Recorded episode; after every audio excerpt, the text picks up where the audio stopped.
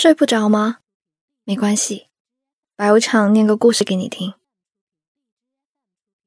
曾经看到过一句话，说道：“分手其实是一个极其缓慢的过程，就像在磨一根绳子，纤维一根一根被分开，然后在某一刻，终于断了。”一起来听一下今晚的故事吧。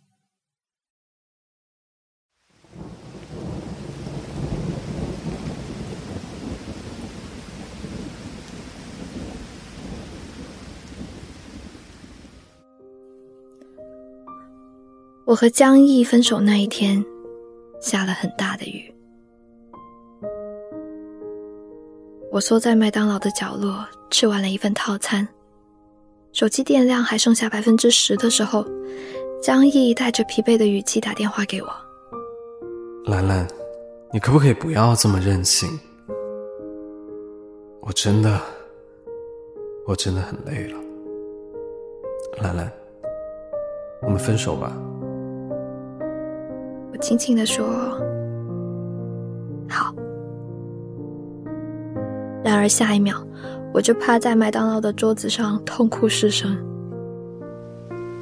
我想对他说我没有带伞，我想让他带我回家，我想问他能不能不要走。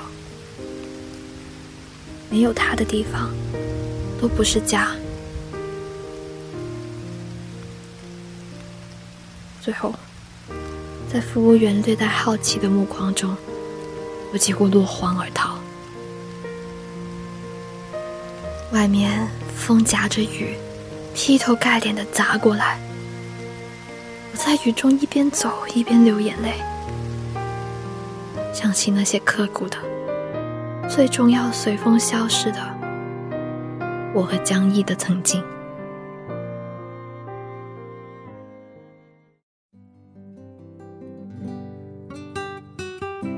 分班的时候，我和江毅恰好成为了同桌。他那个时候是数学课代表，我数学不好，不爱写作业，而他每天不厌其烦的对我说：“杜兰兰，交数学作业。”我眨着眼撒娇，让他把作业本给我抄。他的耳根泛红。却很坚定地说：“自己写。”几乎天天如此。我每次戏弄他，都觉得有一股莫名的愉悦感。久而久之，我们变熟了起来。他性格沉稳安静，不怎么爱笑。有一次，我在书包上系了一个粉红色的小玩偶，招摇过市。他看见了。笑得露出一口白牙。杜兰兰，你怎么这么幼稚？我愣住了，脸上有点发热。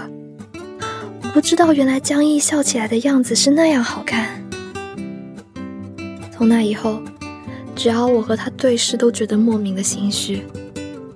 上课的时候会偷偷看他的侧脸，心跳声快要盖过老师讲课的声音了。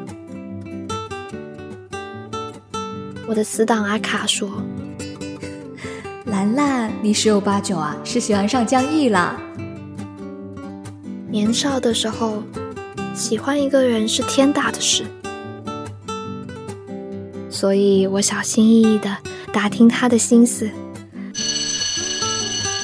暗中观察他有没有喜欢的人，变着法子对他好。他不爱吃早餐。”我就假装买多了吃不下，让他帮我吃。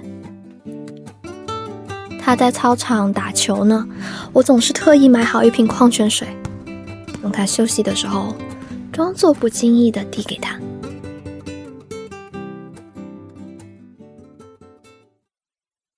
那是我最最珍贵的一段回忆。我当时的眼里只有一个人，只有江毅。我无数次幻想，我能和他走到一起，我们能以恋人的身份光明正大的牵手。有一天，我缠着他，让他教我解数学题。江毅弯着腰拿着笔，磁性的声音在我头顶响起。我一抬头，看到的是他清澈透亮的眼睛。那一瞬间，我居然想要时间永远停留在那一刻。江毅看到我盯着他，脸微微泛红，还用试卷挡住我的脸。你有没有在听？我答得很不走心。江毅，你眼睫毛好长啊。后来我问他，是不是在那个时候看得出我喜欢他？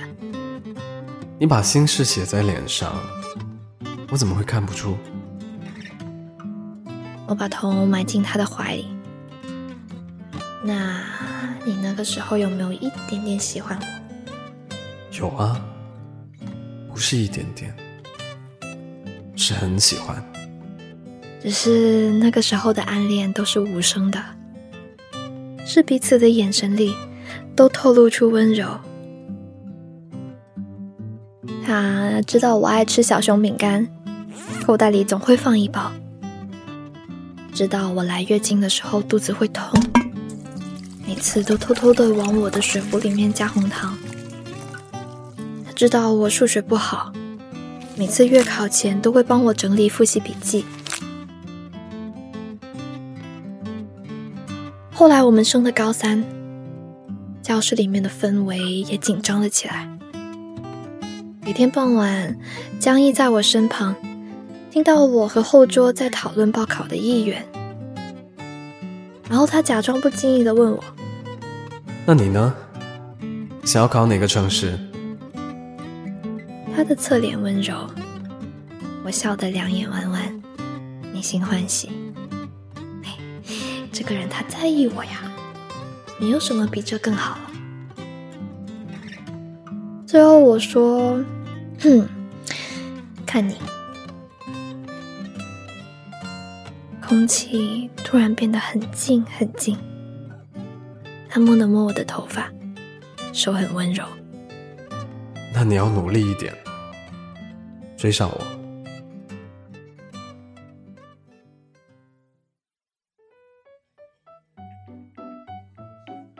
高考完，我鼓起勇气约江毅去放孔明灯。女孩子看着自己喜欢的人，总是容易陷入无尽的幻想里面。那个时候，我和他并肩走在一起，总觉得恍恍惚惚，好像这样就能走一辈子似的。天空飘起无数个孔明灯。承载一切美好的愿望。我亮着眼睛，抬起头问他：“江毅，你许了什么愿？”那一夜风很大，他坚定的注视着我。许你的愿望成真。于是我就这样和江毅走到了一起。我们俩的大学在同一个城市，我们有很长的时间去谈情说爱。我们在霓虹灯闪烁的桥下拥吻，在下雨的夜晚牵手，在跨年夜的街头散步。我们吃最辣的火锅，看午夜场的电影，在节日时给对方准备惊喜。唉我一直觉得，我们是要结婚的。大学毕业后，我们搬到了一起。当时已经是彼此父母都知道的恋情。他包容我，但我一直仗着他的包容任性着。他从不让我受委屈，而我一直没有成熟。我们第一次真正意义上的争吵，是因为他刚开始工作，应酬接二连三，没有空陪我。我觉得委屈，动不动就又哭又闹。他总是把我揽入怀里，好言相劝。兰兰，你不要生气，我是为了给你一个好一点的未来。可那个时候的我咄咄逼人。你现在都不愿意陪我，未来怎么可能会好？他看着我，最终垂下眼眸。兰兰，你，你静一静。那一晚，我透过门缝看着他在客厅抽了一夜的烟，我流了一整个晚上的泪，痛恨自己说出那样伤人的话，外表却高傲的不肯低头。第二天，他眼底的青涩明显，却带着和煦的讨好的笑意。兰兰，我请了假。你想要去哪里玩？我们和好一阵子，我不再撒泼，也不再逼他陪我。不久后，有一回他夜晚回家，有些醉了，我替他换衣服，西服上一股刺鼻的香水味，我几乎发了疯一样的推醒他。指着西装问：“说江毅，这是怎么回事？”应酬就是这样的，兰兰，你为什么不相信我？哼，你让我怎么相信？那一夜，我离家出走，手机关机，住在一家旅店。凌晨，胃痛的无以复加。我捂着肚子流泪，第一次对这段感情感到绝望。第二天，江毅睁着疲惫的眼来到我面前。他说他给我打了很多电话，他很担心我。他说没有他，我会照顾不好自己。他说他跑遍了附近所有的旅馆。他说：“兰兰，你要相信我。”我们回家，我的心一下子变得很软很软。我抱着他痛哭，我说：“江毅，我们怎么就变成这样了呢？”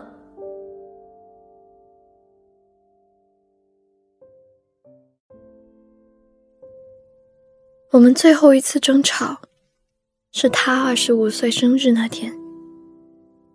我心血来潮去了他们公司，准备给他一个惊喜，却亲眼目睹一个面容姣好、身材火辣的女职员附在他耳旁窃窃私语。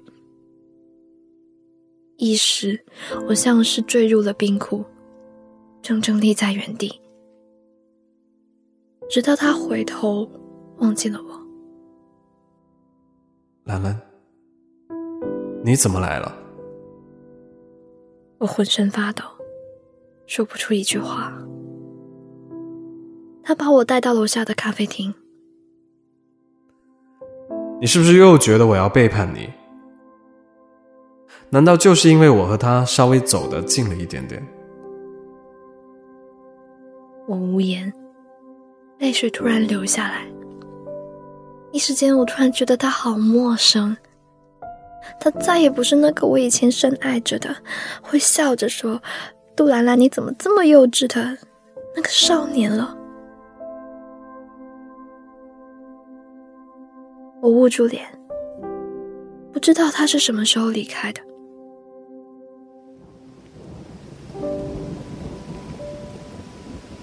那一天下起了大雨，我不愿意回去见他。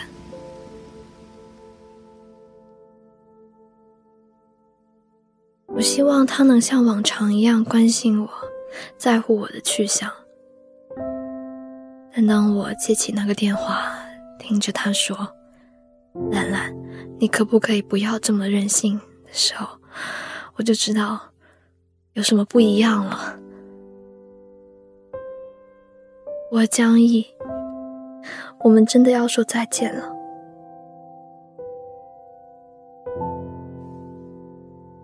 我回到家，他已经把自己的行李全部打包带走了，像是这里根本不曾有过他的痕迹。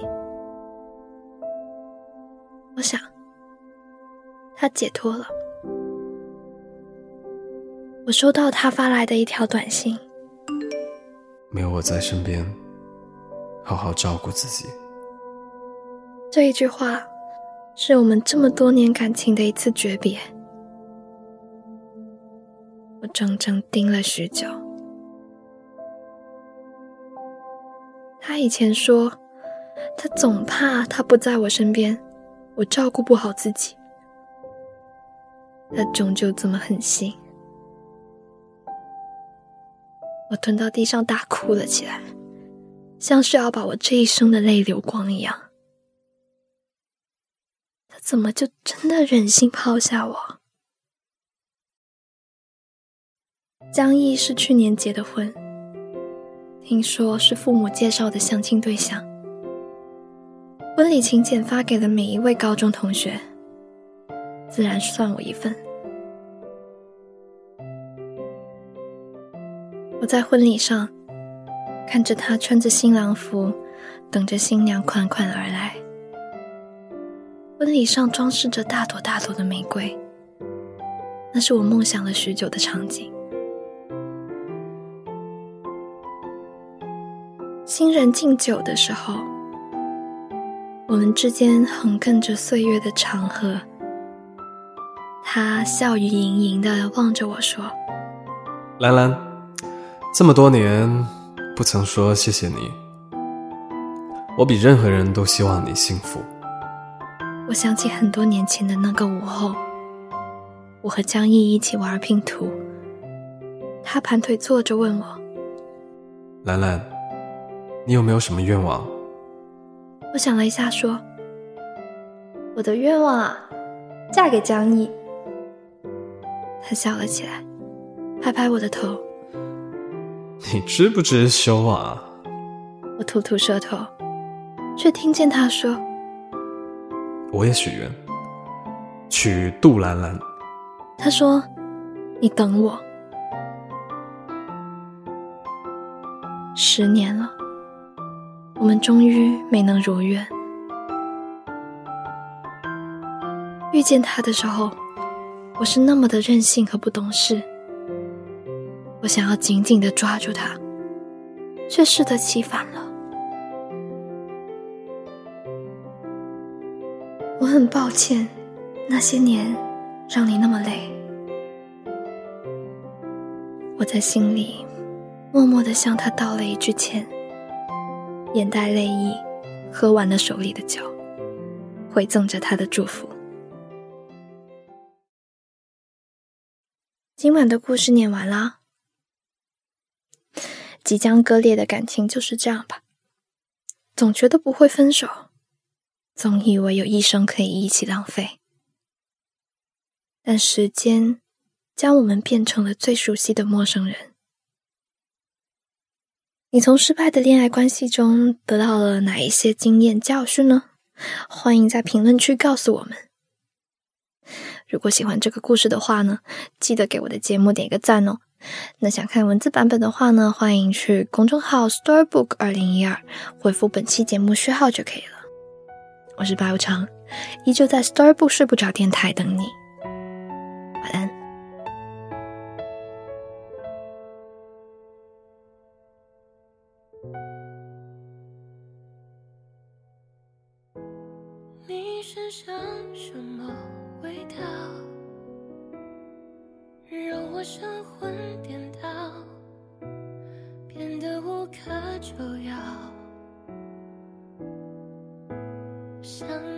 太简单了，